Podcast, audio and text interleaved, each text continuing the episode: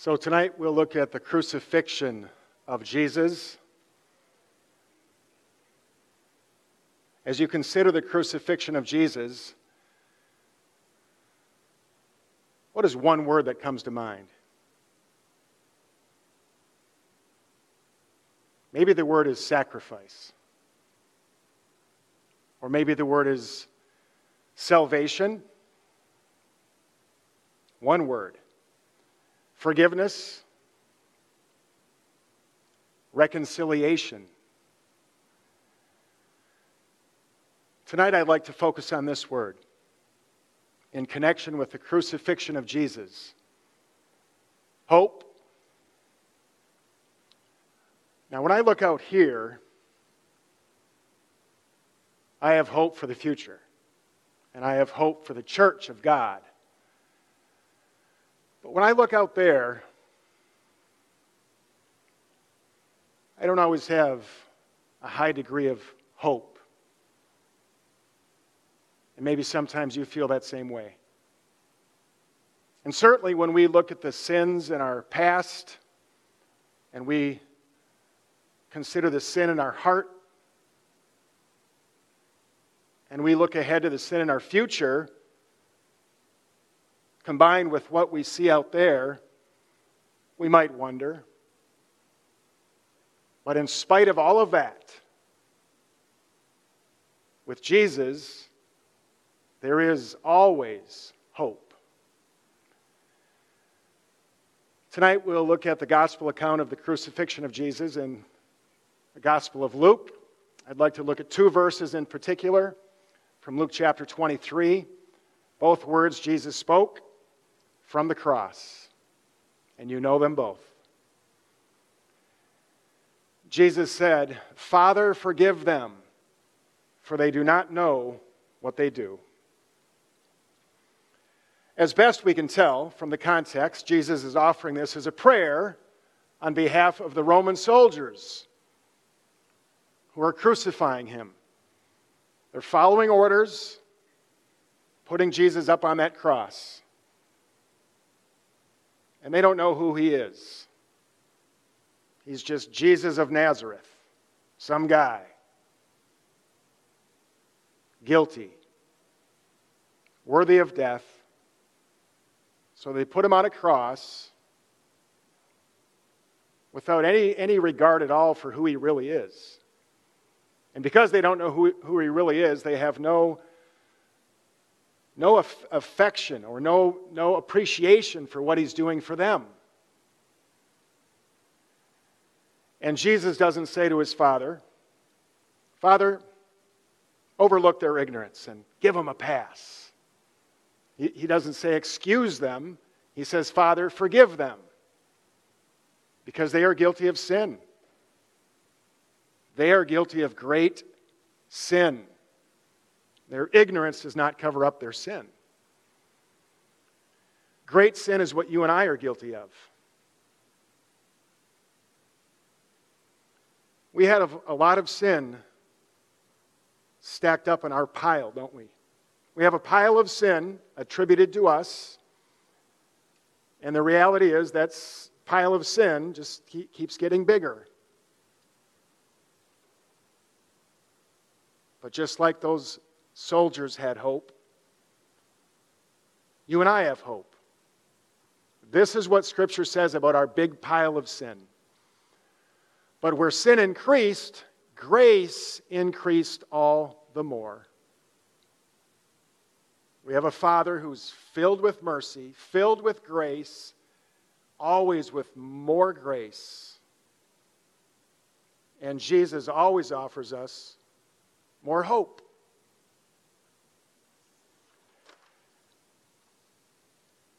And we don't conclude that Jesus is asking the Father to forgive someone who's impenitent, because that would contradict pages and pages and pages of Scripture. But as Jesus hangs there, five feet above these soldiers, he knows full well what's in his Father's heart.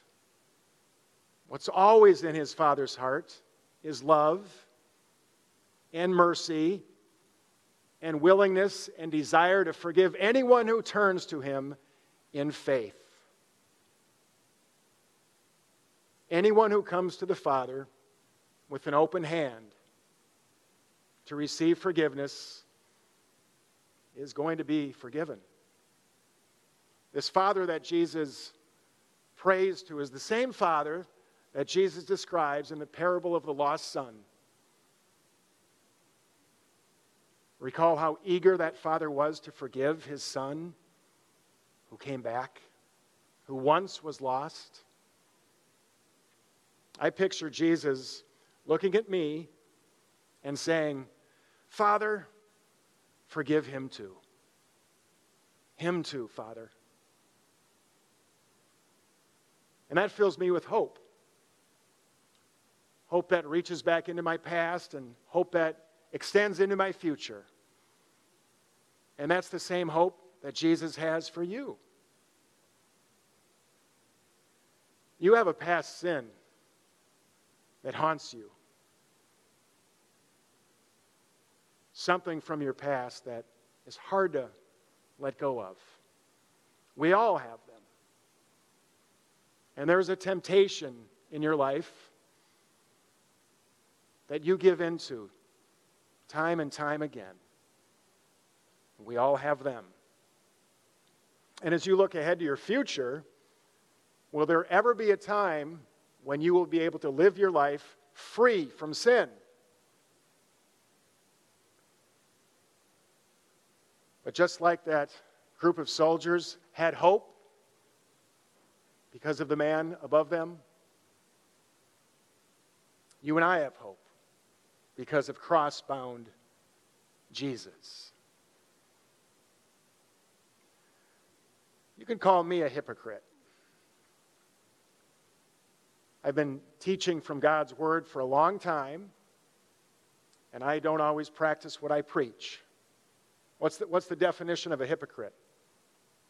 Someone who says one thing and does another. We're all hypocrites to some extent. All of us except except Jesus.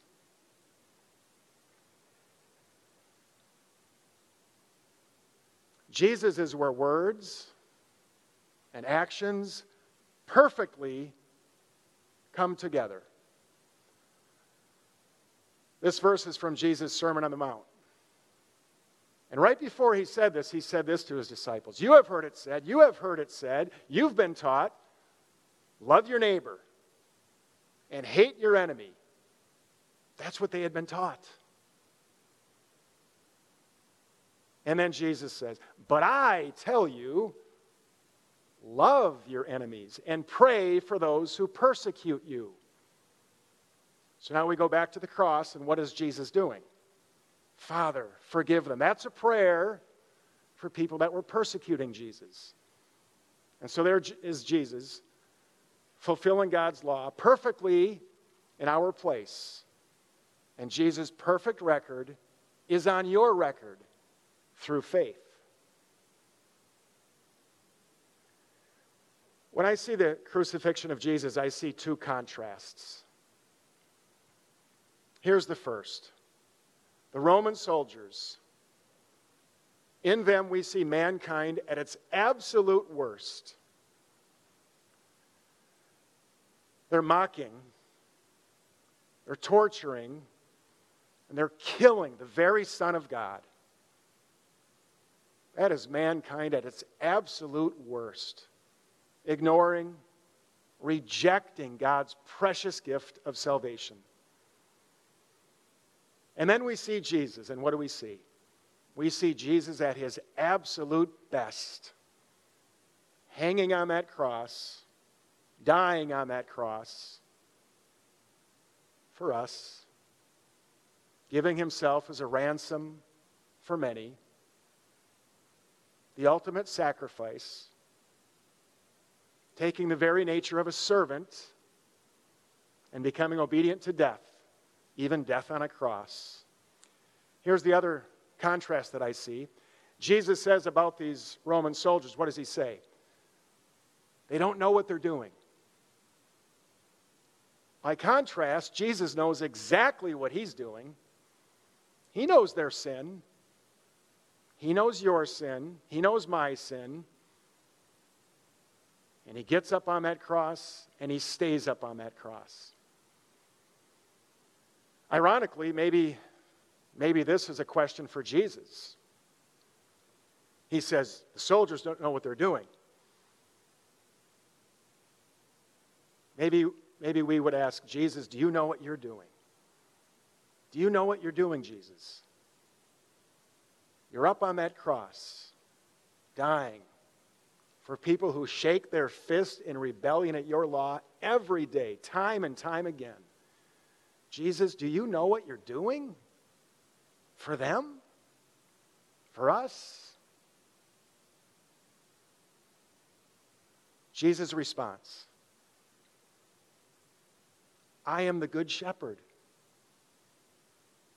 And the good shepherd lays down his life for the sheep. Jesus offers more hope. A few verses later in Luke chapter 23, he says this to a convicted criminal I tell you the truth, today you will be with me in paradise. I tell you the truth. So I started writing a Bible study a few years ago. I had a little more time on my hands during COVID, but I haven't finished it yet.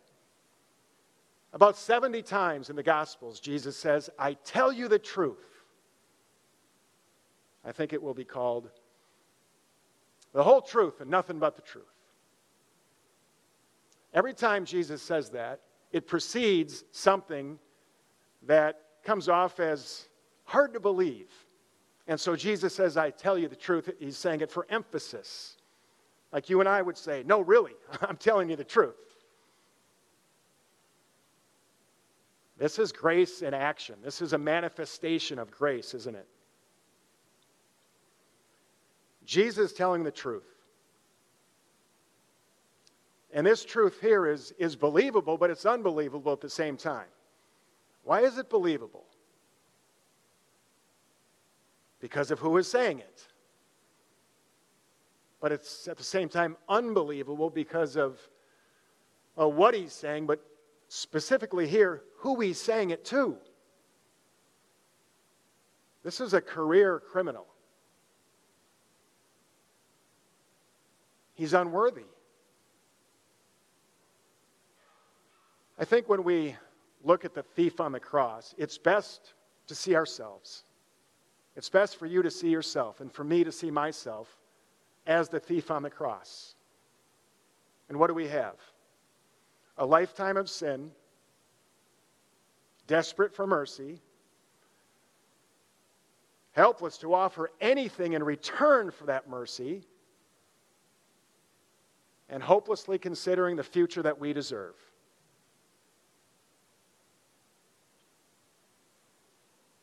But just as Jesus was there for that thief on the cross, Jesus is there for you and me.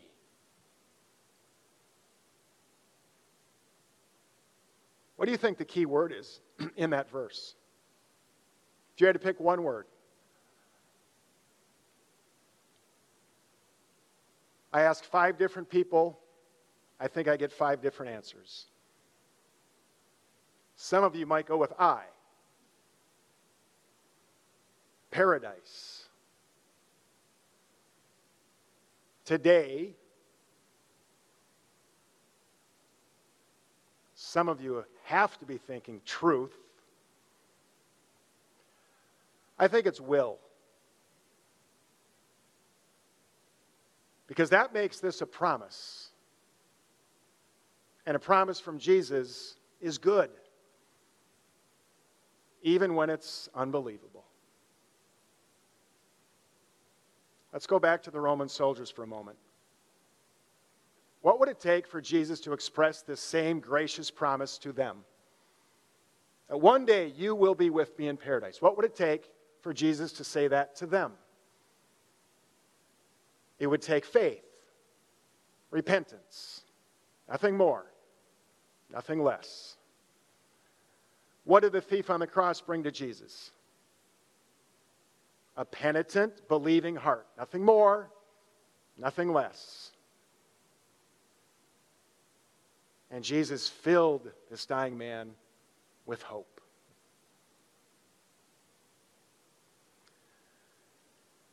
This is kind of ironic. Jesus can't say to these soldiers that one day you will be with me in paradise because of what they are missing. But Jesus says to the thief on the cross, Today you will be with me in paradise because of what he is missing. What is he missing? The soldiers are missing faith and repentance. What is he missing? Psalm 103 tells us As far as the east is from the west, so far has he removed our transgressions from us. His sins were missing, they had been taken away. Jesus took them away. And he took them with him to the cross. And he's done the same thing with your sin. He's taken them away. And he's replaced it with righteousness. And there's your hope.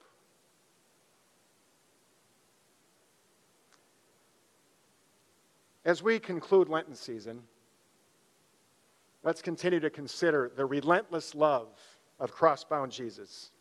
Marvel at that relentless love and meditate on what Jesus says to you. What does Jesus say to you? He says, Your Father, my Father, forgives your sins. And one day you will be with me in paradise. We'll close with an old school Lenten hymn. Jesus sinners does receive. Oh, may all this saying ponder. Who in sin's delusions live and from God and heaven wander. And here's how it ends, and you can say it with me if you'd like. Here is hope for all who grieve. Jesus, sinners, does receive. Amen. Let us pray.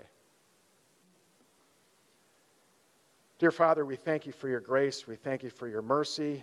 We thank you for forgiving our sins. We know they're forgiven because Jesus paid for them. Jesus, we thank you for taking our sins to the cross. And we thank you for the promise you've given us that one day we will be with you in paradise. Amen. Let's continue with prayer. I thank you, my Heavenly Father, through Jesus Christ, your dear Son, that you have graciously kept me this day. Forgive me all my sins and graciously keep me this night. Into your hands I commend my body and soul and all things. Let your holy angel be with me, that the wicked foe may have no power over me. Amen. And the Lord bless you and keep you. The Lord make his face shine on you and be gracious to you. The Lord look on you with favor and give you peace. Amen.